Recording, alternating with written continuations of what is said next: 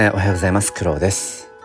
えー、今日も NFT 教室ライブをやっていきたいと思います。ちょっとねいつもよりも30分早くスタートしております。理由はあのー、今日ねなんだあの本業である 仕事の方でそう運動会がありまして、えー、いつもよりもね早くうん家を出ないといけないのでそうそういうのもあって5時半からスタートしているというそんな感じですね。まあちょっとそうですねうんまあいろいろと思うところがあってこの NFT 教室ライブっていうのもあのー、まあ、これまでは、まあ、ずっとね毎週毎週 NFT 教室 NFT 教室ライブっていうふうに、えー、やってきていたんですけれどもなんかねそのふと疑問に思っちゃったんですよね。これ NFT 教室ってタイトルにつけておくことによってなんかその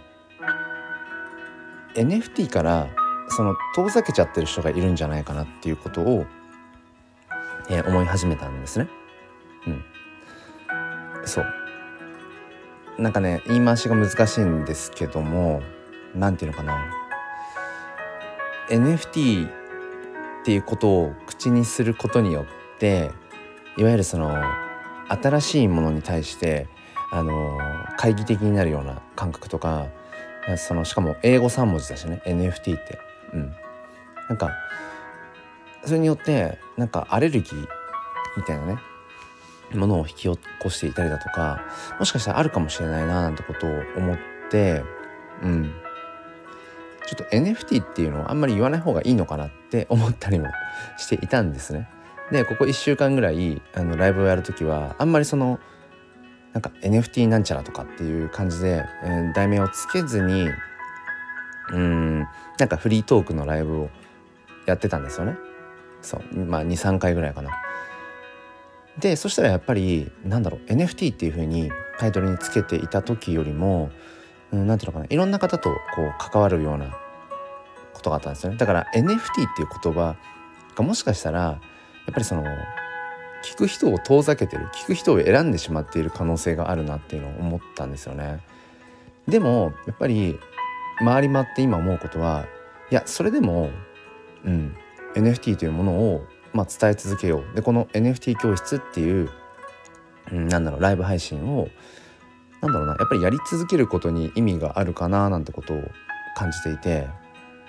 そう。あココさんおはようございます。今朝は今から打ち合わせあるのでご挨拶だけですがいつもありがとうございます。ありがとうございます。わざわざねお声がけいただいて。そうちょっとねいつもよりも今日ちょっと早く仕事に行かなきゃいけなくて30分早く、えー、始めています。あココさん今日も良い一日を。はいありがとうございます。挨拶嬉しいです。そうだ入れるの忘れてた。あゆいさん、先ほどはですね、ありがとうございます。NFT とイケボという噂を聞いて、翼さんのところから移動してきました。どういう噂をつーちゃんは流してるんだ？なんだ NFT とイケボって。あ、まあまあでもね、ありがとうございます。うん。あ、ココさん、ゆいさんおはようございますって。なんかいろんな方がね、いろんなところでつながられてますよね。そう、だから本当に、うん、なんかスタイフって広いようで狭くて、でも狭いようでやっぱ広いなってことを感じますね。うん、だから本当に毎週ねこの土日朝これぐらいの時間に NFT 教室ってやってるけれどもまだまだそれがねやっぱり届いていない層っていうのが、まあ、あるなと思うので、うん、今後はそうですね。なんか自分からもこうより、うん、いろんなライブにねこう遊びに行ったりだとかそうそう、えー、していく必要があるななんてことをね思いますね。うん、ゆいさんはあれですか？NFT ってご存知ですか、うん、なんかねそうさっきもちょっと喋ってたんですけどこのスタンド FM のライブ配信で NFT っていうのをうん言うこと？NFT っていうタイトルをつけたりだとか NFT っていうことによってえ何それ？なんか聞いたことないんだけど。え怪しい話なのかな？とか、うん、なんかそういうふうにうん捉えてしまってる人も一定数いるだろうなって。で僕もやそうですね。昨年の8月9月ぐらいに初めてその NFT っていう言葉を Voicy とかだったかな？うん。で聞いた時にやっぱりねん？何 NFT って？で僕がねそのよく聞いているあの、まあ、リスペクトしている方のそのラジオ配信にもにもかかわらずというかラジオ配信だったけれどもでもやっぱりどこかで何その知らないものアレルギー聞いたことないものに対しての、えー、怪しいって思ってしまうっていう、うん、その感じはねすごくあったんですよね。そう NFT っていう言葉を前に出すことによってもしかしたらその本当は NFT というものを正しく知っていったらその人にとって、うん、生きていく上でね、うん、なんか新しいその手段になり得るかもしれない。うん、NFT というものにきちんと正しく、うん、出会うことができたらその人の日々がもしかしたらちょっとなんだろうな。うん、まあ、豊かになるかもしれないっていう。それを僕がなんだろう。スタイフで NFT 教室みたいな感じでやることによってなんかその機械損失を生んでるかもしれないってこともね思ってしまったりとかね、うん、ちょっと考えすぎてたんですよここ最近ね。えっ、ー、とゆいさん。知ってはいるけどやり方や伝統工芸をどう活用すると面白いか手を出せてない状態です。伝統工芸の方で NFT やられてる方もいるってことは知っているのですか？おおそうかゆいさん。伝統工芸の縁起物職人さん。うん。縁起物職人さんっていうかね作られてるんですもんね。ちょっとプロフィール読ませてくださいね。えゆいさんえほっこりラジオ。ほりほりほっこりラジオ。え三重県の伝統工芸。伊勢これ何て読むんだろう？一刀彫りって読むのかな？伊勢一刀彫りの職人しています。縁起物を彫っています。3歳息子1歳娘の子育てママ職人。すごいですね。なんかかっこいいな。一刀彫り。えー、あそれでホリホリほっこりラジオ。あいいっすね。そうなんだ。あ僕もね5歳の娘がいるので同じ子育て世代ど真ん中ですね。あゆいさん伊勢一刀彫りで合ってます。あかっこいいな。伊勢一刀彫り。うんうんうん。その伝統工芸と NFT をどう絡めていくか。いやこれは面白いですね。めちゃめちゃ面白い問い。そうですね。うん、まあ、もしそのゆいさんがご自身のその伊勢一刀彫り、うん。まあ、そういった伝統工芸と NFT ってものを本当にこう絡めてやっていきたいな事業としてね。考えていきたいなっていうのであれば、えーと、まずやっぱりゆいさんが NFT を買ってみる、うん、NFT っていうものをその所有するっていうのがどういう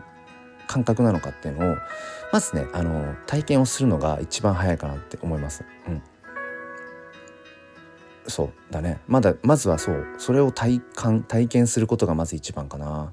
で今僕がふと思いつくところとしてはねあゆいさんなるほど。確かにそうですね。うん。なんかねこれはめちゃくちゃ思いますね。あのなんだろう。僕もやっぱり実際に NFT を、えっと、いつだ？今年のだから1月末2月頭ぐらいに初めてこう NFT っていうものを買ってそもそも NFT って何だろうっていうところからだったので NFT っていうものを買ってあこれがそのいわゆるデジタルデータですね NFT デジタルデータを所有するってこういうことかっていうのを、うん、やっぱりねそこで初めて分かった。だから例えば自転車に乗ったことがない人にいや自転車ってねすごく走ってて気持ちがいいんだよって言っても自転車に乗ってる時の心地よさ気持ちよさってなんだろう伝えられないですよね。伝わんないっていうのかな。うん。ゆいさん仮想通貨も勉強しないとですよね。はてな。チラリっていう目とね。えっ、とね仮想通貨まあ勉強まあ必要ですね。NFT を、うん、買ったり売ったりっていうことを、うん、していく上で仮想通貨は必要になります。ただえっ、とねややこしくなっちゃうなややこしくなっちゃうと申し訳ないんですけど NFT って一言に言ってもうんと世界全部でつながっている NFT っていうものとあとはその日本のね楽天 NFT みたいにそのちょっとこう限られた反クローズドな世界での NFT みたいなものもあるんですね。うん、で僕が普段話していたりだとかうん僕自身が今コミットしている NFT っていうのは全世界とつながっている NFT ですね。うん、なので今のゆいさんの仮想通貨も勉強しないとですねっていうご質問に対しては場合によるっていうところかな。だからその世界とつながっている NFT の方は仮想通貨が、ま、基本必要なんだけどその楽天 NFT とかあとはねえっ、ー、とヘキサっていうそれもまあ日本の中のまあある種ちょっと一部の、うん、一部の中でのっていう NFT は日本円で、えー、売ったり買ったりができるんですね。うん。つーちゃんあのスタンプ押しすぎですね。クラッカー 4, 4発朝から朝から4発クラッカー売ってますけど ちょそれあれですよまだ5時 ,5 時半ちょっとだからクラッカー4発はちょっと近所迷惑になっちゃうかもしれない。うん、っていうとこですけど。うん。あ、でもつーちゃんありがとうございます。ゆいさんをね、つなげていただいて、ゆいさんが、あの、一刀彫りっていう、うん、縁起物職人さんをね、やられてて、まあ、NFT とどう絡めたらいいのかな、みたいなお話を今、うん、していて、今、すごい面白いなと思ったんですけど、そう、だからゆいさん、うん、必ずしも NFT っていうものを考えていく上で、仮想通貨ってものを必要としないいい場合もあるっていう感じですね。あとはそのゆいさんがああ今質問しようとしたことが先に返ってきた。ゆいさんせっかくなので世界へ発信できた方がいいので世界共通の方がいいです。かっこいい。そうですよね。いや僕もねそうなんですよ。あの楽天 NFT とかねヘキサとかその国内の日本円とかでやり取りができるそのまあ反クローズドな、うん、NFT も別にいいと思うんですよ。うん例えばいわゆるもっと一般 NFT ってものが一般大衆化されていく、えー、ことを考えたらまずとっつきやすい日本円。で買える NFT とかっていうそういうポジションの NFT も必要なんですよね。うん、でそこから例えばあじゃあ仮想通貨を使ってあのもっと世界とつながっている NFT の方をじゃあ買ってみようかなとかってつながる人もいると思うからそういったうん一部だけでの反クローズドな NFT ってものも必要だと思うんですよ。うん、でもなんだろうなご自身のクリエイティブを、うん、やっぱり可能性より可能性を求めていくってことを考えるならっぱり世界でつながっている、うん、NFT、まあ、要はその仮想通貨が必要とされている、うん、方にね挑戦をすべきだかなと思うんですね。でゆいさんのその一刀彫りという伝統工芸と NFT を絡めていくうんので今思いつきですよもう本当に寝起きの僕の今回ってない頭でもしそこを考えるのであればうんと NFT って最初の取っかかりとしてはもしくは NFT 関連の書籍とかちょこちょこ出てると思うんですけど結構ねその NFT って何っていうとあのイラストの画像とかなんかこう Twitter とかねインスタとか、まあ、そのアイコンで使えそうなうんなんかこのイラスト画像みたいなのを結構 NFT っていう風になんていうのかな思っている方というか、うん、最初思いがちなんですよね。NFT イコールそのアイコンで使えそうな画像のイメージ、うん、でも NFT って結局デジタルデータをうんと改ざん不可能にしている技術なのでデジタルデータであれば何でも NFT にできるんですね。音楽でも、まあ、写真でもそういうイラスト系ももちろんそうだしあとはそうですね。あ、まあ、先に質問があった。ゆいさん。まずお試しで買ってみるにはどこから手を出すのがおすすめですか？仮想通貨の登録とか。うんとね。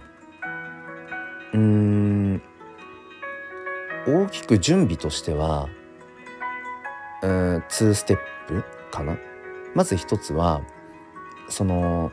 日本円を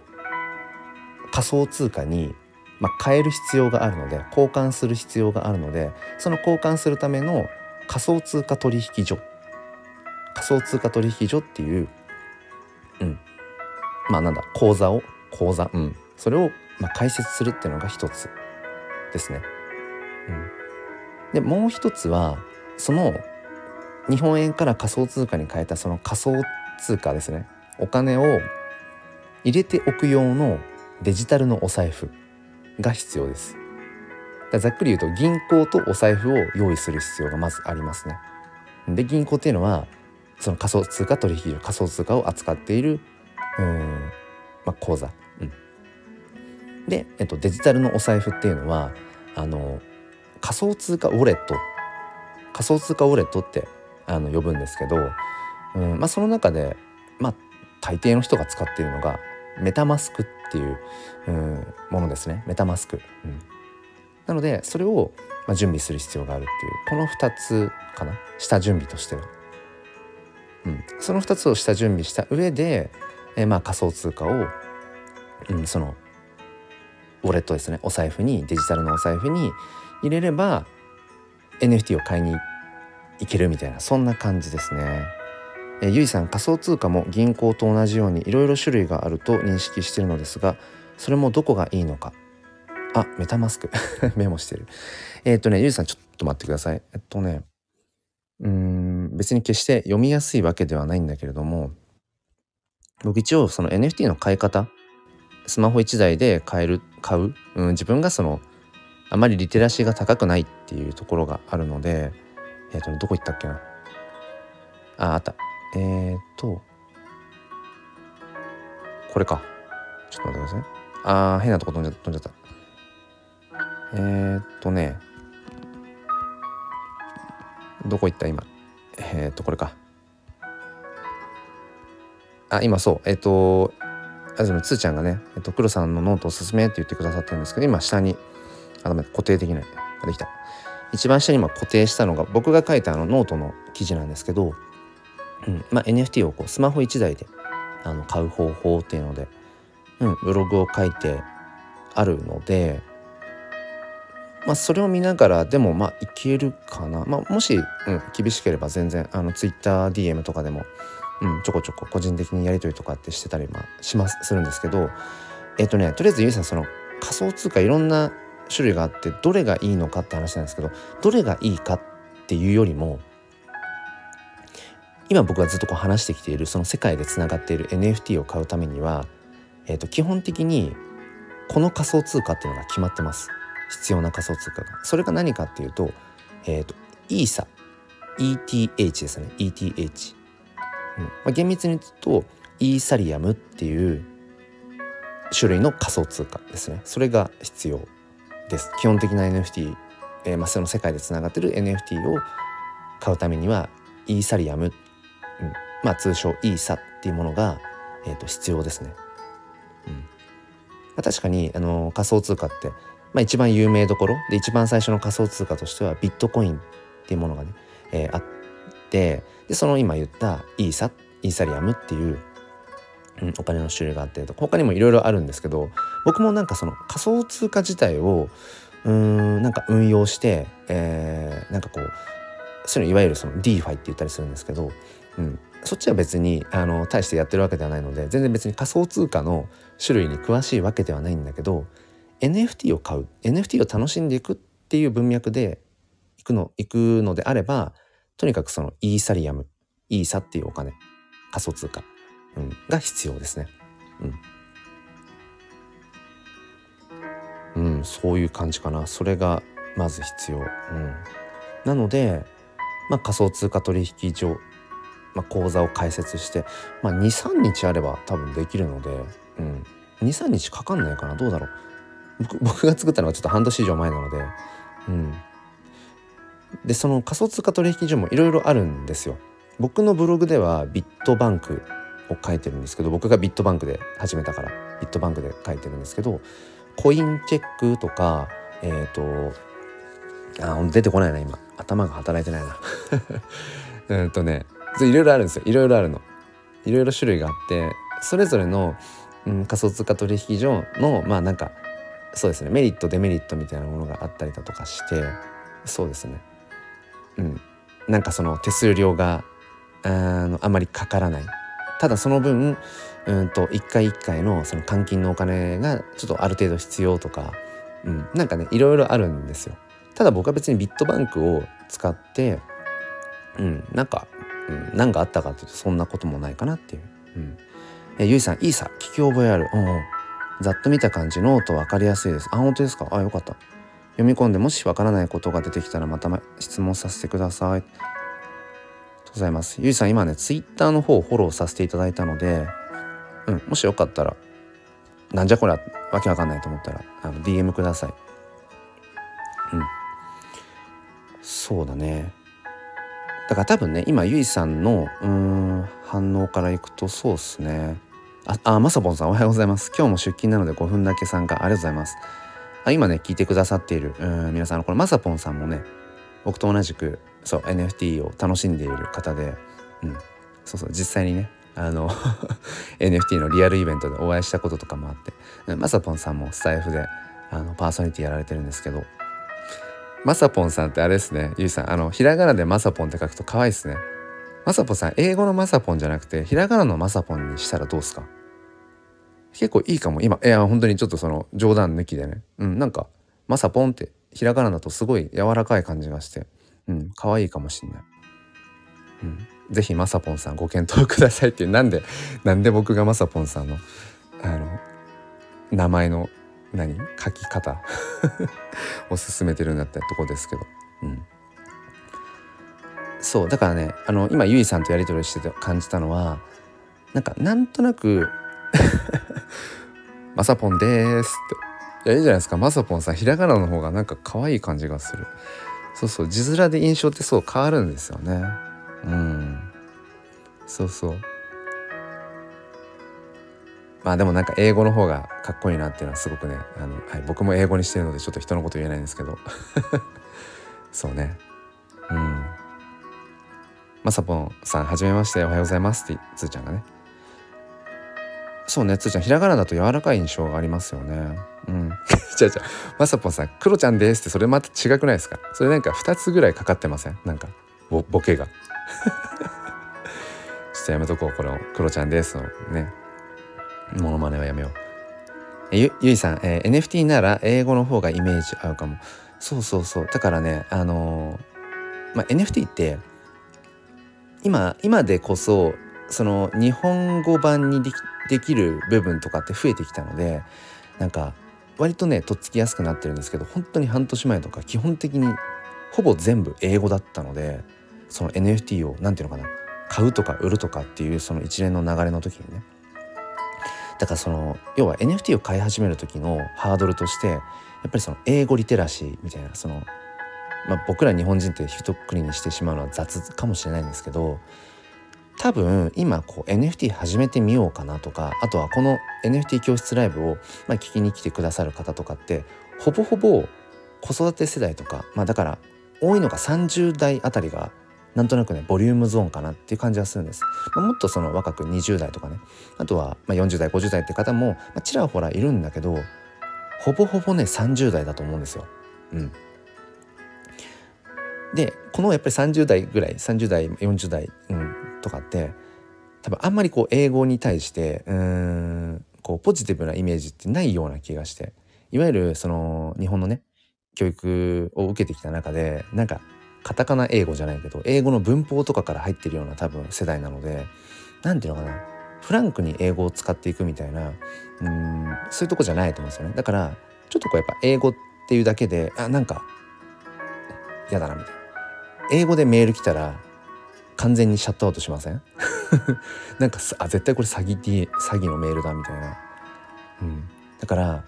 っぱりね日本人が NFT になかなかそのうん参入しできない一つの要因としてはやっぱり英ほぼほぼ英語だからっていうところはねめちゃくちゃありますね。でその NFT の詐欺被害とかっていうものもあるんですけどその多くはやっぱりね英語がきちんと,、えーと、理解できていなくて詐欺に遭ってしまうっていうこともやっぱね多いんですよね。まあ、このどうやったら詐欺に遭わないかとか、まあ、自分のその要はうん NFT とか仮想通貨の守り方みたいなのも、まあ、僕自身がまあ実践しているし、まあ、この NFT 教室とかでも話しているのでまあなんかねそのゆくゆくそういうのも知りたいっていう、まあ、場面で、うん、そこは理解していけばいいかなと思うのできちんと守り方はあるのでねだから多分英語っていうので遠ざけてるところはあるかなと思いますね。あとやっぱり今ゆいさんがねうんお話されてたみたいに何か聞いたことある。イーサリアムとかイーサとか聞いたことがある。うん、あとはもしかしたら OpenSea っていうのも聞いたことあるかもしれないですね。NFT を売ったり買ったりするための、まあ、お店。マーケットプレイスですね。 OpenSea、うん、だからなんか断片的には聞いたことあるけどでも結局じゃあ、うん、それがこう一つになかなかつながらない。みたいな、うん、方がねもしかしたら多いのかなっていう、うん、気はしますねでそうだそのゆいさんがだからその一刀彫りの伝統工芸と NFT を絡めていくとしたらっていうところをちょっと今僕なりにだからそうだそれをアンサーを出さなきゃいけないんだ。えっと例えばなんですけどえっ、ー、と一刀彫り伝統工芸ってデジタルではないですよね。伝統工芸自体はあのもろにフィジカルのものじゃないですかだからその NFT っていうものがデジタルデータをあの NFT にする、まあ、手段なんですね。だから思いっきりフィジカルのものを NFT にそのまんまっていうのはできないからそもそもね。なのでうんこの NFT を持っていることによってその伝統工芸一刀彫りに何ていうのかな一刀彫りの違うだからえっ、ー、と一刀彫りにつながるような何か NFT を作るっていう感じかなイメージとしては。一刀彫りを NFT にするんじゃなくて例えばですようんちょっとそのゆいさんのやられてるね一刀彫りのまあその縁起物を彫ってらっしゃるっていうところで例えばそのまあ、販売されている、まあ、値段とかあると思うんですけど例えばそのゆいさんがある NFT を作ったとします。でその NFT をなんか所有している人は例えばその優待が受けられるとかね。この一刀彫りの縁起物のそのリアルなものですよね。商品作品を購入したりする時にうんなんか割割例えばですけど割引で買えるとかあとは毎月あのその縁起物その一刀彫りのその縁起物のさ、えーと、作品が、うん、例えば一つ郵送で送られてくるとか何ていうのかなそのパスポートの役割、うん、とかっていう位置づけは今パッと一つ、うん、考えられるのかなっていう。うん、えっ、ー、とデジタルファッションとかそのファッション系の NFT 関係で実際あるんですよ。例えば、えっと、とあるうんとこうバーチャルの靴バーチャルの靴のまあ、その写真なりちょっとこう動画みたいなものを NFT にしたものがあります。でその NFT を、えーと、持っている人に、うんと、本当に実際にそのバーチャルの本来はバーチャル上の靴なんだけどその靴がリアルに作られている靴それが、えーと、送られてくる。うん、でそのリアルの靴を、えー、と選んだ場合はその NFT の方はまあなくなるみたいなうん、だから NFT としてデジタルのデータのその靴の、えー、写真、えー、バーチャルの 3D のなんかこう動画みたいなものとして所有をしていたければそのままなんだけど、うん、そのリアルの本当に自分が履ける靴、うん、としてフィジカルのものとして、えー、欲しい場合はそっちを選択すると NFT の方は、うん、もうその画像から靴が消えるみたいな。空っぽの NFT になるみたいななんかねそういうのもあるっていうのを聞いたことがあって、うん、なので何ていうのかな NFT イコールデジタルデータの売買、うん、デジタルデータにした何か商品作品の、うん、買ったり売ったりとかだけなんでしょっていうイメージって多分強いと思うんですけど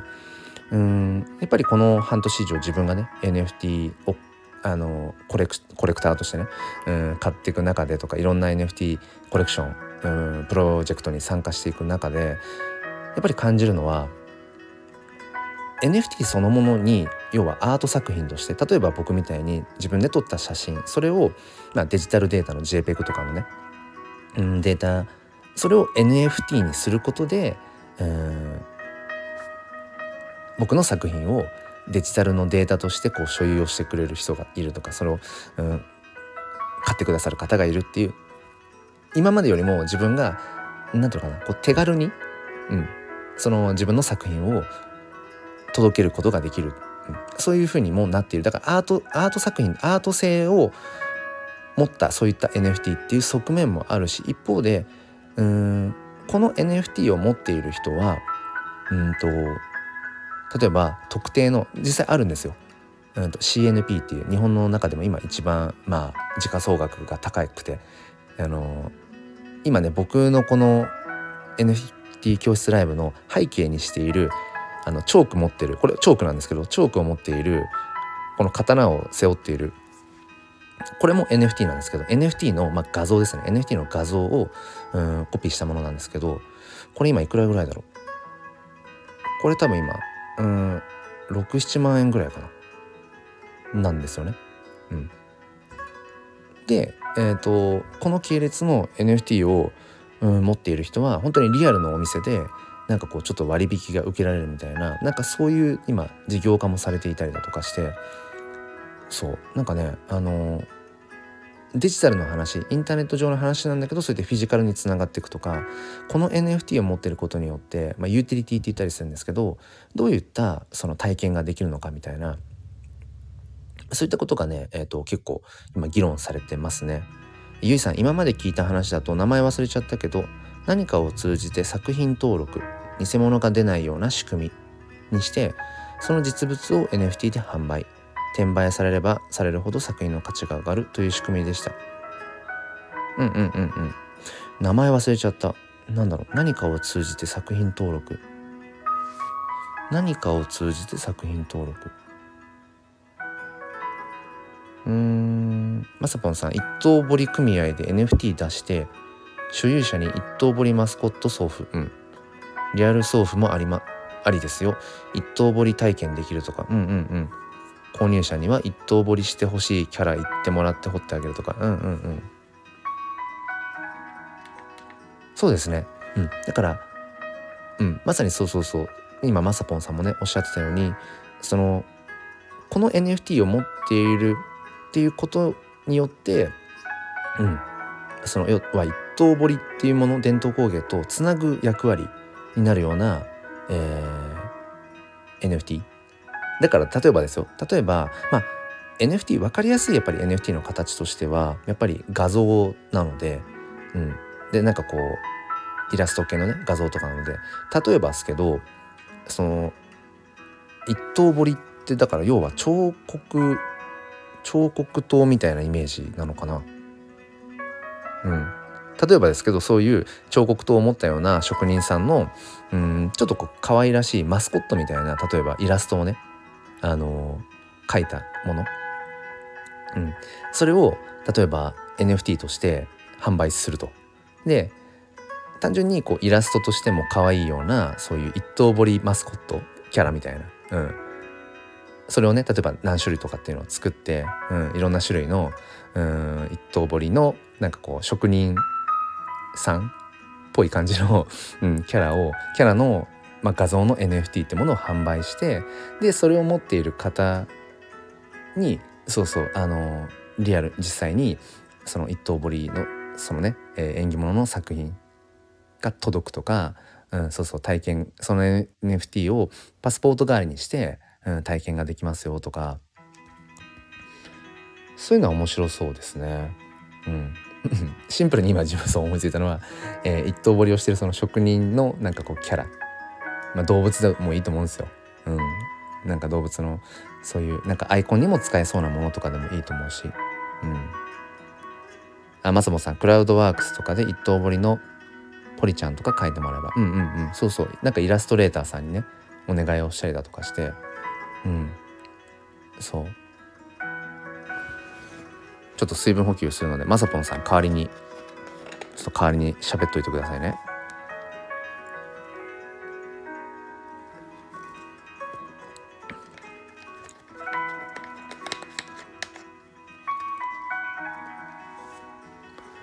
ゆいさん何度かこのアーカイブも聞き直してネリネリしたいと思います。うんうん。まさぼさん NFT は可能性たくさんあありがとうございます。いや本当そうなんですよね。だから僕が最近やっぱり NFT って何ですかって一言で答えるなら、えっと、手段っていうようにしています最近は手段。なんかその NFT ってノンファンジブルトークンで非代替性のねその替えの利かない価値なんですよ。そのデジタルデータを唯一無二の、えー、ものにしてそのブロックチェーンに刻み込んでみたいななんかそういうのはもう後からにしてとりあえず NFT って何って言われたら、えっと、手段っていうふうに言うようにしていてまさにまさぽんさんがね NFT 可能性たくさんっていうふうにおっしゃったみたいにその NFT という新たなそのデジタル技術ですよね。その手段を使って自分が何をしたいかっていうところが大事で、うん。まあ、NFT っていうものが今、まあ、バズワードですよね。NFT とかメタバースとか DAO とか Web3 とかうん。まあ本屋さんとかでもねそういった類の本ってもうどんどんどん出てきてるし、うん、僕はテレビは全然見ないけどあの70になる母の話だと結構テレビでも NFT っていううん NFT 特集とかメタバースとかなんかそういうのが流れ始めてるようなんてことは僕もね母から聞く程度なんだけどいわゆるバズワードとして飛び交っちゃうから、うん、なんかね知った気になってしまったりだとかまあでもとはいえ自分にはあんまり直接関係がなさそうだよねとかっていうふうに思いがちなんだけどうーん誰もがなんか自分の手段になり得るんですよね NFT ってもの自体が。そうだからまさぽんさんがね NFT はちゃんと理解すれば怖くありません可能性とワクワクしかありませんいやまさにねほんとそうなんですよ。うん、まあねさっき話したみたいにあのやっぱり、うん、まだまだ法整備とかも整っていないしうんその日本人1億2400万ぐらい今から考えると実際にこの NFT を買ったり売ったりっていうことをしてる人がまさぽさん1万5,000から2万人ぐらいでしたっけ今。やっぱちょっと増えたのかな？ここ最近のあのキングコング西野さんとか、うん、鴨頭さんとかの影響で。うん。あそうですねそうですよね多分ね。だから本当にまだまだ一部で超アーリーな人しかやってないのでうん。そう1万5,000人ぐらいね。そうなんですよ。だからねまだ一部の人だけなんですよね。えっ、とゆいさんイラスト描いて発信していこうと最近液タブ買ったばかり。あ本当ですか？自分で描いた一刀彫りだるまのイラストとかをパスポートにして体験やリアル送付へ誘導もありってことです。あもうゆいさんやってるじゃないですか。それそれそれ。ねまさぽんさんゆいさんありですよね。ご自身でもう描いてるんだ。えー、そうそう。あのそうそうそう。でゆいさん何ただ同じイラストを販売はダメなんですよね。いやえっとね全部違うイラストにしなくても大丈夫です。えーと、よくあるのはあの投資番号みたいな感じでうん例えばそのゆうさんが今描かれているねイラスト、うん、一等堀くんだとしたら 一等堀くんシャープ1一等堀くんシャープ2一等堀くんシャープ3みたいな感じで全然見た目は同じ絵柄なんだけどうん例えばわかんないですよ。ごめんなさい。一刀一刀彫り職人さんの服装がわかんないんだけど例えば羽織みたいなのを着てたとするじゃないですか。そしたらその羽織だけの色色だけでも例えば変えていくとかね、うん、それだけでもあのバリエーションになるので全然大丈夫です。それでも。うん。まあ、よくあるうんものとしてはジェネラティブっていうものがあってジェネラティブ NFT ジェネレイティブって言ったりもするらしいんですけど、まあ、ジェネラティブの方が耳なじみはいいかな。あのゆいさんがそのイラストをどういう感じで描かれてるか分かんないんですけどいわゆるそのレイヤーごとに書き分けているとしたらそのレイヤーの組み合わせをえっ、ー、とそのまあなんだパソコンとかまあその自動生成でねこう自動で何パターンもだから例えばうんレイヤーを10種類ぐらい用意しといてそれをこう自動生成すると、えー、何百種類とか何千種類っていう、うん、イラストができるんですね。うん、実際そういうふうにして、えーと、今の国内の NFT 市場とかでもその似たような絵柄なんだけど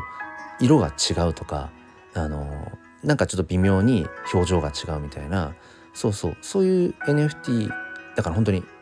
今日も自分が夜買おうと思っているタグっていう東京オルタナティブガールズっていう、うん、NFT プロジェクトがあってそれは音楽業界をもっともっと盛り上げていこう。そのえーと、タグという NFT を持っていることによってうんとバーチャルの音楽ライブに参加ができるとか何かねそういったものを今一つ僕は注目をしててそれを夜買おうと思ってるんですけどまさぽんさん知ってるかなタグ、うん、それはね一見 NFT のイラスト画像としてはまあかかわいい感じの女の子のそれがジェネラティブとしていろんな種類があるっていう感じですね。そうゆいさんタイトルの番号を変えるだけでいいんですか？あせめて色。うんうん。そうでもね番号を変えるだけとかでも全然別に大丈夫ですよ。えー、まさぽんさん。この前同じ絵柄のパスポート。2万枚発行した有名人がいます。私は8枚買いました。買いました。うん。そうそうそう。だからゆいさん2万枚でも有名人となると2万枚も限定って感じになる。そうそう。だからうんとなん2万枚完売してたんだ。すごいな。うん。そうだからなんだろう同じような絵柄でもえっ、ー、と結局 NFT にしたことによって例えば同じ絵柄でも最初に NFT にしました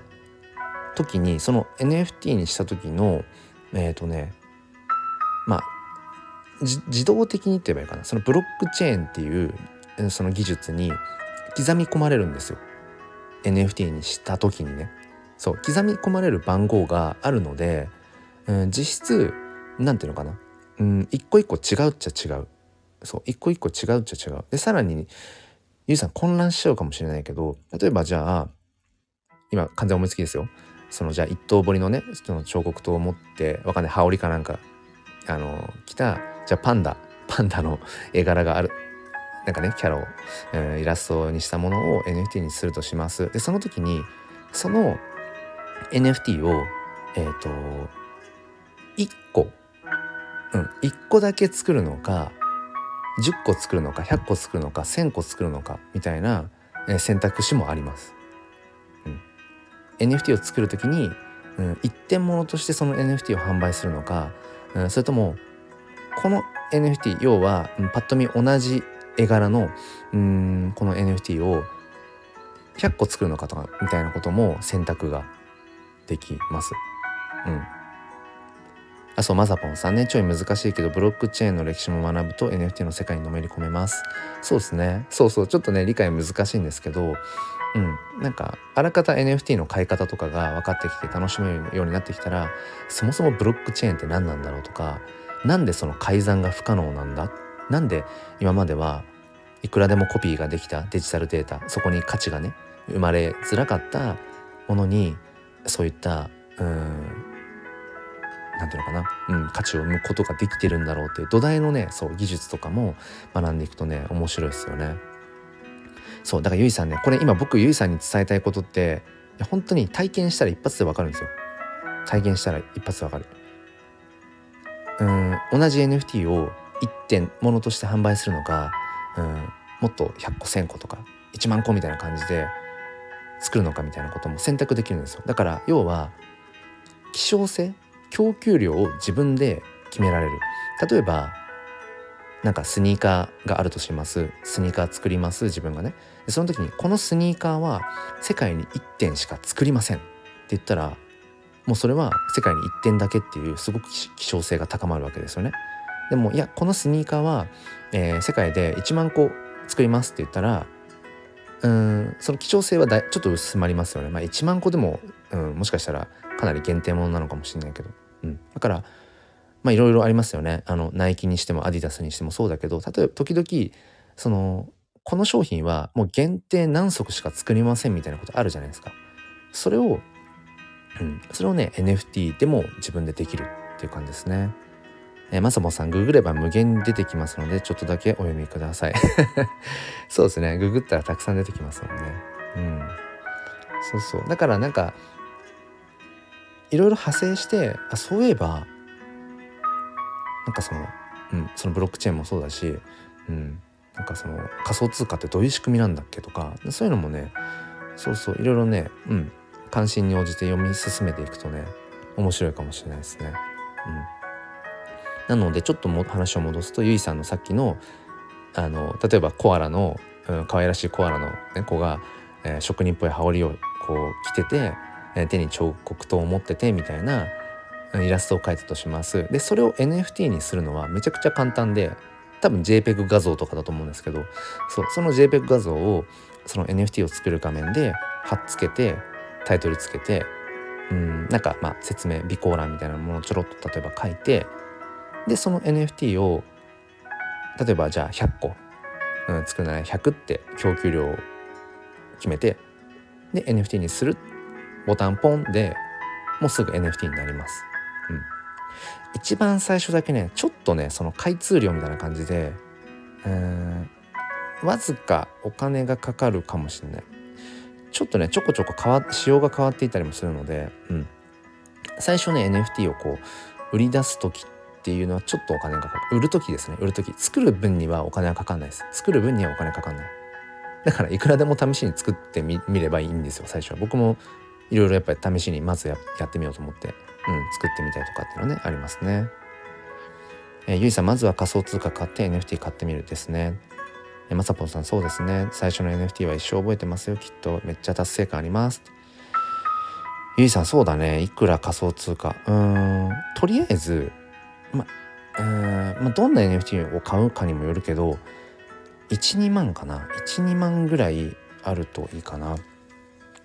あゆいさん先に NFT の商品見ることできますよあの僕のそのブログの方に OpenSea のえっ、ー、となんか閲覧の仕方とかっていうのも載せてあるのでそう OpenSea のサイトから NFT を見たりとかっていうこともできますよ。うんあとはね、えっと、ゆいさんあの僕がこの NFT 教室ライブとか NFT 教室を通して今まであの NFT を自分で、うん、買ったりできるようにこう独り立ちしていった卒業生の 方々に、まあ、よく、うん、させていただいてた方法としては まさまさ黒さんに聞けば何でも分かります。いやいやいやいや僕もね言うても全然まだまだ勉強中なんですよ。そう自分が勉強中だからこの自分で NFT 教室っていうのをやってるんですけどねあのそう。なんだっけ。あそうよくその NFT 教室を通してやってるのはあの、まあ、最初から仮想通貨をあの買っていくらか買って用意してっていうのでもいいんだけどまず NFT を持ってみるっていうのをあこれこれが NFT ってことなんだなっていうのを体感するのに一番手っ取り早いなと思ってるのはとりあえずね仮想通貨ウォレットだけはだけ作っちゃうまずは。まずとりあえず仮想通貨ウォレットメタマスクを、えーと、インストールまあスマホの中のアプリでもいいしパソコンでのその、えーと、ブラウザーのメタマスクでもいいしどっちでもいいんですけどメタマスクウォレットとりあえず自分の、えーと、デジタルお財布作ってもらってでそれ作れたら、えー、と僕が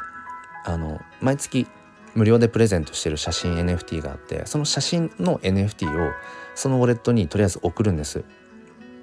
うん、とりあえず送るんです。うん、でその僕が送った写真 NFT をとりあえずキャッチしてみるっていうのをねまず最初やってたりしますね。えっとつーちゃんにもそういう感じで最初僕の写真 NFT をつーちゃんがそのメタマスクウォレット作れたらそのメタマスクウォレットお財布に番号があるんですよ42桁のすごい長い 0x から始まるそのお財布の番号ですねでそのお財布の番号だけでもう全部やり取り完結するんですよ。別に住所とか本名とか 記入する必要なくて。もうウォレットを作ったらウォレットのアドレスっていうんですけど番号が付与されるのでその番号を僕がお聞きしてそのウォレットにそう写真 NFT を送らせてもらってでそれをとりあえずこう見てみるとかそのキャッチしてみる。それで実際に触れてああなるほど自分のウォレットに NFT が入ってるっていうのはこういうことなのかっていうのをうん、なんかまずとりあえず体感してもらってでそれと合わせて、うん、仮想通貨取引所の解説もまあしといてもらえば何ていうのかな。うん。いきなりそのお金を使って NFT を買うっていうことを、うん、しなくてもとりあえず NFT を持ってみるっていうのは体感できるのでそんな感じで、うん、僕はいつもなんだろうあの生徒さん NFT 教室の、えー、生徒さんとはそんな感じでねやり取りしてますね。あまさまさんありがとうございます。多彩。その多い鮮やかだとちょっとアロハシャツになっちゃいそうですね。アロハシャツに。うん。えっとゆいさんブラウザとスマホは共通ではない感じですか？どちらか一方になる感じでしょうか？いやえっとねブラウザの方で作ってもえっとスマホの方で作っても結局は、えっと、同じウォレットですね。同じメタマスクウォレットです。メタマスクウォレットのそのアドレスっていうのは共通なので、うん、例えばスマホの方でアプリとしてメタマスクウォレットを作ったとします。うん、でそのうんとメタマスクウォレットを例えばパソコンの方でも使いたいなって言ったらパソコンのブラウザ上で同じウォレットを復元する感じですねイメージとしては。うんそうスマホとブラ,、えー、とブラウザどっちでもそうそう開くことはねできますよ。うん、で先にちょっと一応念のためにお伝えするのはこのメタマスクウォレットを作る時にえ、ー、とシークレットリカバリーフレーズシークレットリカバリーフレーズっていうえっ、ー、とね、まあ、これもちょっとブログに全部書いてあるんですけどあのえっ、ー、とね何種類だっけな？うーん1234566161212 12ぐらいかな。12種類ぐらいのあの単語が出てきてあ合ってたまさぽんさん。合ってた12 合ってた。えっ、ー、とそう。12種類のなんか英単語が出てくるんですね。うん、それをねえっ、ー、と絶対他人に教えない。うん。あとはスマホでスクショしてうん。データで残すとかそういうことは絶対しない。あのなんか紙にメモするとかうん。あとはなんだろうな。もしそれをうん。スクショしたとしたらそのデータとしてそのメモしたとしたらそのメモしたデータは別の USB メモリに入れておくとかなんだろう。ネット上の誰かにうーんその見えちゃうような保存の仕方は絶対しちゃダメでそう絶対ダメで。でそのシークレットリカバリーフレーズって何かっていうとそのじゃあ自分が A というメタマスクウォレットを作りました。じゃあその A をさっき言った通り例えばスマホで最初メタマスクウォレット A 作りました。でパソコンの方でも開きたいなって言った時にそのシークレットリカバリーフレーズでパソコンのブラウザ上にメタマスクウォレット A を復元もう一回作る作るというか呼び出すので呼び出すためのフレーズだから、えっと、それを他人に、えっと、知られてしまったりするともうアウトですね。うん、中に入ってる資産とかは全部あの取られてしまうので絶対シークレットリカバリーフレーズは誰にも教えちゃいけないし誰かが「あすいませんあのゆいさんメタマスクウォレットのゆいさんのウォレットのちょっとシークレットリカバリーフレーズちょっと教えてもらえますか?」みたいな、うん、言われたらそれは詐欺詐欺です。詐欺です。基本的にこのシークレットリカバリーフレーズ12種類の英単語を聞いてくるのはメタマスク本人かな？こう狐の可愛らしい可愛らしいかな、うん、メタマスクってあの狐の、まあ、アイコンアイコンっていうか、うん、そのイメージのやつがいるんですけど、うん、その狐がそう。聞いてくる以外は基本ないと思っていいかな。ゆうさん、この配信アーカイブ、あ、残します、残します。うんうん。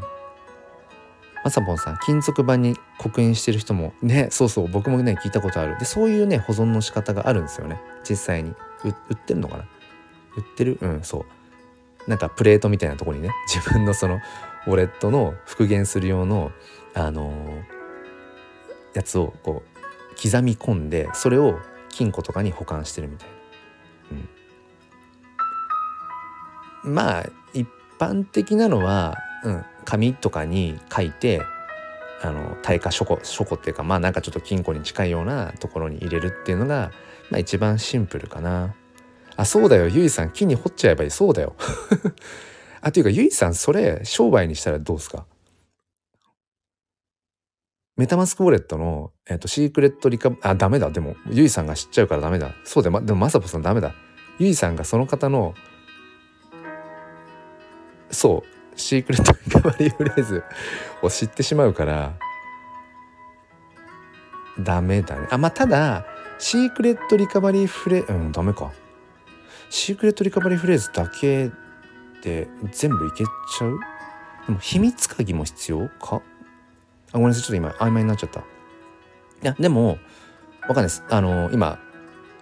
まあ思いつきで言っちゃったけどイーさんがね木彫りをされてるからうん。一瞬ちょっとねそれも思いましたけどうん。まあシークレットリカバリーフレーズはダメだとしてもそうですね。あのあれはいいかもしんない。えっ、ー、とねちょっと話飛ぶんですけどこのねあ飛ばないかそんなに。このメタマスクウォレットのウォレットのアドレスが42桁からなるすっごい長い数列だって言ったじゃないですか。でこれめんどくさいんですよ。あのまあコピペできるんだけど例えば僕があのー例えばまさぽんさんまさぽんさんちょっと名前勝手に使いますね。まさぽんさんにえっ、ー、とじゃあなんか仮想通貨ちょっと送ります、うん、ちょっとプレゼントで送ります。っていう時にまさぽんさんのえっ、ー、とそう柔らかいまさぽんひらがなのまさぽんさんね、うん、送りますって言った時にえっ、とまさぽんさんのそのウォレットの数列 0x から始まる42桁をまあなんだろう、うん、まあ聞くなり、うん、してこう送るとするじゃないですか。でもその時に間違えてもしまさぽんさんじゃない人に送ってしまうとかってことがありえなくはなくて、うん、でそういうのを防ぐためにも、えっと、イーサリアムネームサービス ENS っていうのがあってそのウォレットアドレス42桁をもっと簡略化できるサービスがあってまあ有料なんですけど、まあ、サブスクみたいな感じで、まあ、あのインターネットのアドレスとかをドット co.jp とか、うん、にできるようなああいう感じですね。そうで僕はメインのウォレメインっていうかそのお金を入れておいて NFT を買ったり売ったりする用の頻繁に使うお財布は、えーと、黒 -nft.esa っていう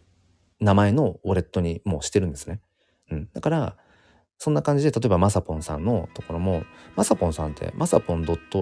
.esa とかになってます？どうでしたっけ？なんかありますよね。うん、だから例えばまさぽんさんがまさぽん .isa っていうウォレットの名前にもう紐付けていれば僕がまさぽんさんに何か送りたい時にまさぽん .isa って打ち込んで送るだけでまさぽんさんにえっ、ー、と送れるっていうそう。のがあるんですよね。だからこのイーサリアムネームサービスとかをあの木彫りで彫って あのなんだろう販売とかしても僕欲しいかも。黒 -nft.isa って刻み込まれた一等彫りのやつ欲しいかもしれないです。うんなんか欲しいかも、まあ、自分のねあのなんだろうお財布のまあ要は名前みたいなものなのでこのイーサリアムネームってね。そうかまさぽさん持ってなかったか。うん。そうそう。だからなんかいろいろアイディア次第でねゆいさんのその普段やられてるねことできちゃいますね。そう。あごめんなさい。読み忘れてた。ゆいさん私悪さいっぱいできちゃう。そうですね。ちょっとごめんなさい。シークレットリカバリーフレーズをあの木彫りに木彫りで木木に刻み込みますみたいなのはちょっと面白いかなと思ったけど。ダメだ。いやでもなんかねありそうですね。そのうん一刀彫りっていうものとその NFT っていうだから伝統工芸っていうもう超絶ねこれまでの古き良きっていう伝統工芸という思いっきりフィジカルなものとこの NFT っていうもう本当に最新技術ですよね。ちょっとね大きくやっぱり時代を変えていく、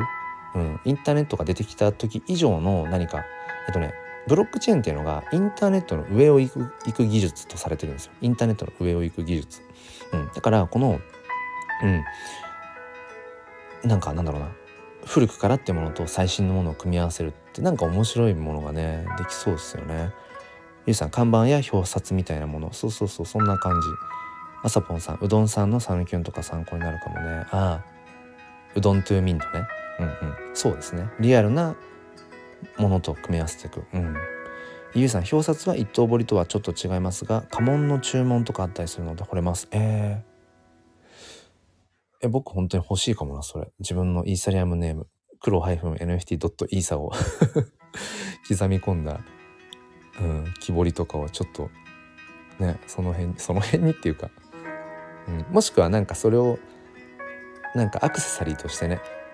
うん、アクセサリーとして自分のカメラにぶぶら下げるとか、そういうのもいいな。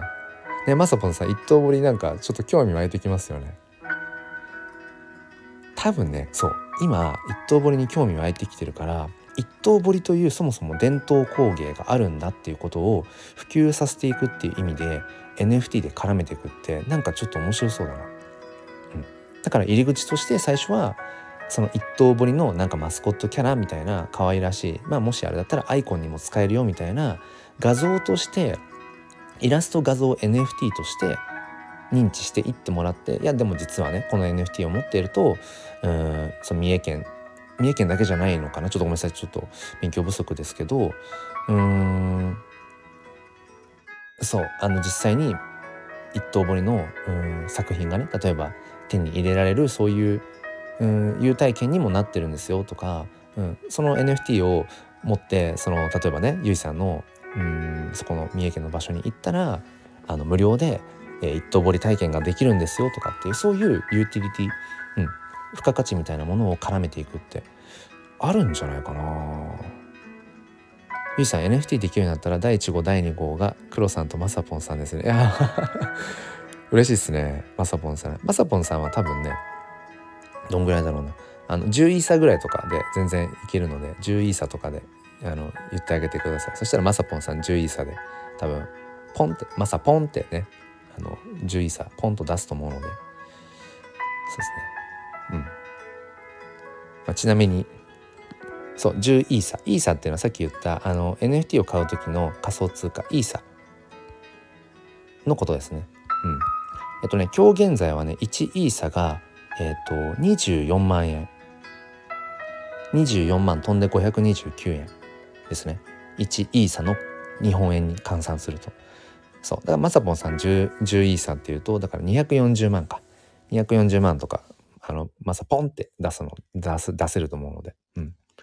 そうそう。レートが変わるんですよ。このイーサっていうのが。そうそう。あのなんかねこの8月ぐらい8月いや6月ぐらいかな。6月ぐらいはね一回ね1イーサがね18万とかまで下がったんですよ。僕が NFT を始めた頃2月ぐらいはね1イーサが35万とかより上だったかな。確かねこのイーサがなんか高かった時は1イーサ50何万とかその頃は僕は NFT まだやってないんですけどそう。そうまさポンです。ポン。ひらがなにするといろんなイメージがなんか出てきますね。うん。そうちょっとねだからいい差上がってるかもしれないですね。って言ってさまさぽんさんさあの結構いてくださってますね。なんか5分と言わずもう今多分30分。もう気づいたら1時間やってるなライブ。いやこんなにまさぽんさんもうなんかねいろいろと NFT 教室で、うん、お話ししてくださると思わなかったので嬉しいです。おもろいんで。マサポンさんいいっすね。いいっすね。ってあのマサポンなんかポンポンっていう響きいいいいからなんか使えそうっすね。マサポン。うん。マサポンの。今日もあーちょっと思いつかない。今日も一本。いやちょっとわかんない。わかんないな。ごめんなさい。ちょっとそうそう。いやでもまさにねあの連想ゲームなんですよね。NFT ってね。そう。連想ゲームなのでうん。どうアイディア絡めていくかっていう、うん、ことですね。そうそう。あゆいさんお二人に NFT の初指導してもらえてよかったです。あいやまさまさんよかったですね。まさぽんの今日の一本釣りチャンネル。そうそうそう。だからねアイディア次第で本当に NFT ってだから今まさに日本だから日本の NFT 市場の本当に先端を行っているような方々も本当に日夜 NFT って何ができるんだろう？NFT を絡めることによってどういった価値が埋めるんだろうってことを本当にみんな本当に試行錯誤して、うん、まさに今黎明期なので面白いと思いますよ。そこにクリエイター側として、まあ、一緒にこう混ざっていってもちろん僕も NFT フォトグラファーというクリエイター側もやってるけどもう単純に NFT を楽しんでいるその NFT を買って注目の NFT もそうだし自分が単純に好きな、うん、イラストレーターさんの NFT をこう買うとかね、うん、なんかそういういろんな楽しみ方があるのででもねクリエイター目線で入っていくとより楽しいと思います。いろんな NFT プロジェクト覗いてみてあこういう NFT の活用方法があるんだとかうん、だからね僕はもう本当に全力で応援したいですね。ゆいさんのそのやっぱり伝統工芸、うん、まあ僕もあのまあ言うても 本業は小学校の教員なのでそうあの伝統工芸のねこととかを授業で扱ったりとかっていうのもあるんですけど、うん、やっぱり今の子たちって全然伝統工芸品とかやっぱ知らないし、まあ、僕もそうですけどね僕も全然やっぱ伝統工芸品とか全然分かんない方だけど、うん、なんかこれからのね時代もっともっとそのこういった日本には良い文化があるんだよっていうのをまさにその最新デジタル技術を使って、うん、古き良きものをつなげていくっていう意味でもめちゃくちゃなんかやりがいありそうじゃないですかゆいさん。ね。あつーちゃんチビーズが起きたので残りはアーカイブ。あそうですね。あ僕もちょっとそろそろあれだ。準備しなきゃ。運動会。今日運動会があるので。うん。まさぽんさんおはようございます。一本釣りのまさぽんです。いかがお過ごしでしょうか？今6時32分です。これでいくかな。いいんじゃないですか？その釣りをね押していくっていう。あんまり NFT 関係ないかもしれないけど。えゆいさんこのイラストトレーナーイラストレーターかな？と一等彫りにしてお届けしますとかでもいけるってことですね。そうそうそうそう。限定数量とかで。うん。ネットでそのまま販売するより世界が広がりそう。そうですね。だからそれこそあの世界にそのままリーチできる。まあ届くかどうか別としてね、うん。まあ、マーケティングとかにも寄ってくるけど。うん。だから海外から見た時にあ日本のこの一刀彫り伝統工芸かっこいいじゃん。日本のあのよくいわゆるあの墨絵とか、うん、書道のその字とかね、うん、あとはその、まあ、だ要はその日本の文化って結構そのジャパニーズカルチャーで、ね、海外から見た時にあかっこいいなって言ってあのタトゥーで腕に漢字入れてる人とかもいるじゃないですか海外の人。うん、前なんか腕に台所って彫ってる人がいていやなんかこれ意味分かってんのかなって思ったのありましたけどそう字面としてね。そう。だからうん。あのー、面白そうですね。伝統工芸と NFT いやマジであの全力で応援します。うん、なのでとりあえずゆいさんね、えーと、もうちょっと NFT 教室ライブそろそろあの閉じないと閉じてちょっと運動会に行く準備をしないといけないのでえっ、ー、ととりあえずゆいさんもしねお時間がありそうだったら、えっ、と、メタマスクウォレットだけでもちょっとインストールしといてください。そしたらあのゆいさんのあのウォレットに僕の写真 NFT をとりあえず送らせていただくのであのいらないかもしれないけど。そしたらとりあえず自分ご自身のウォレットに NFT が入ってるっていうのがどういうことなのか。でその NFT が、えーと、オープンシーっていうそのマーケットプレイスでどういうふうに表示されててどういう情報がそこにあるのかっていうのを一つ教材として見れるかなと思うのであの、うん、あもちろん無料でね送るのでウォレットアドレスだウォレットだけでもとりあえず、うん、作っといていただけたら一歩進めるかな一歩どころじゃないかうん、でそれと合わせて仮想通貨取引所の口座開設とかも、まあ、進めておけるといいのかなと思います。えー、栗まんじゅうさんおはようございます。仕事なので少しだけお邪魔します。あすいませんちょっとねそろそろあの閉じちゃう感じなのでもしよかったらまたアーカイブながら聞きで適当に 聞いてみてください。えゆいさん栗まんじゅうさんもねえっ、ー、とそうこの NFT 教室ライブを通して NFT のねそうそうこととかあのウォレットを作られたりとかして、うん、あのまさに生徒さんなんですけど、うん、あのー、まさぽんさんとね同じぐらいの世代かなそうあのま栗まんじゅうさんもねそうそうあの、ご自身のなんかやられてることを NFT にして、うん、なんかやっていきたいみたいなことがあるのでですね。はい。じゃあすいません。えっ、ー、と今日はなんだかすごくいろんなね、うんうん、お話ができてすごく楽しかったです。えー、また明日日曜日かな？明日の朝同じぐらいの時間にまた NFT 教室ライブやろうかと思っているので、えー、もしよければまた、えー、遊びに来てください。ということで、あのー、聞いてくださっていた方、うん、そして、えー、ゆいさん、まさぽんさん、えー、つーちゃん、うん、そして、クリマジュさん、あの、コメントとかもね、たくさんありがとうございました。それでは皆さん、今日も良い一日をお過ごしください。僕は、えっ、と、自分の学校の運動会があるので多分こんがり焼けて疲れ果てて帰ってくると思います。楽しみたいと思います。それでは皆さん今日も心に前向きファインダーを良い一日をお過ごしください。リさんありがとうございます。頑張ってきます。頑張ってあのピストルをバキュンと打ってきます。はい。では失礼します。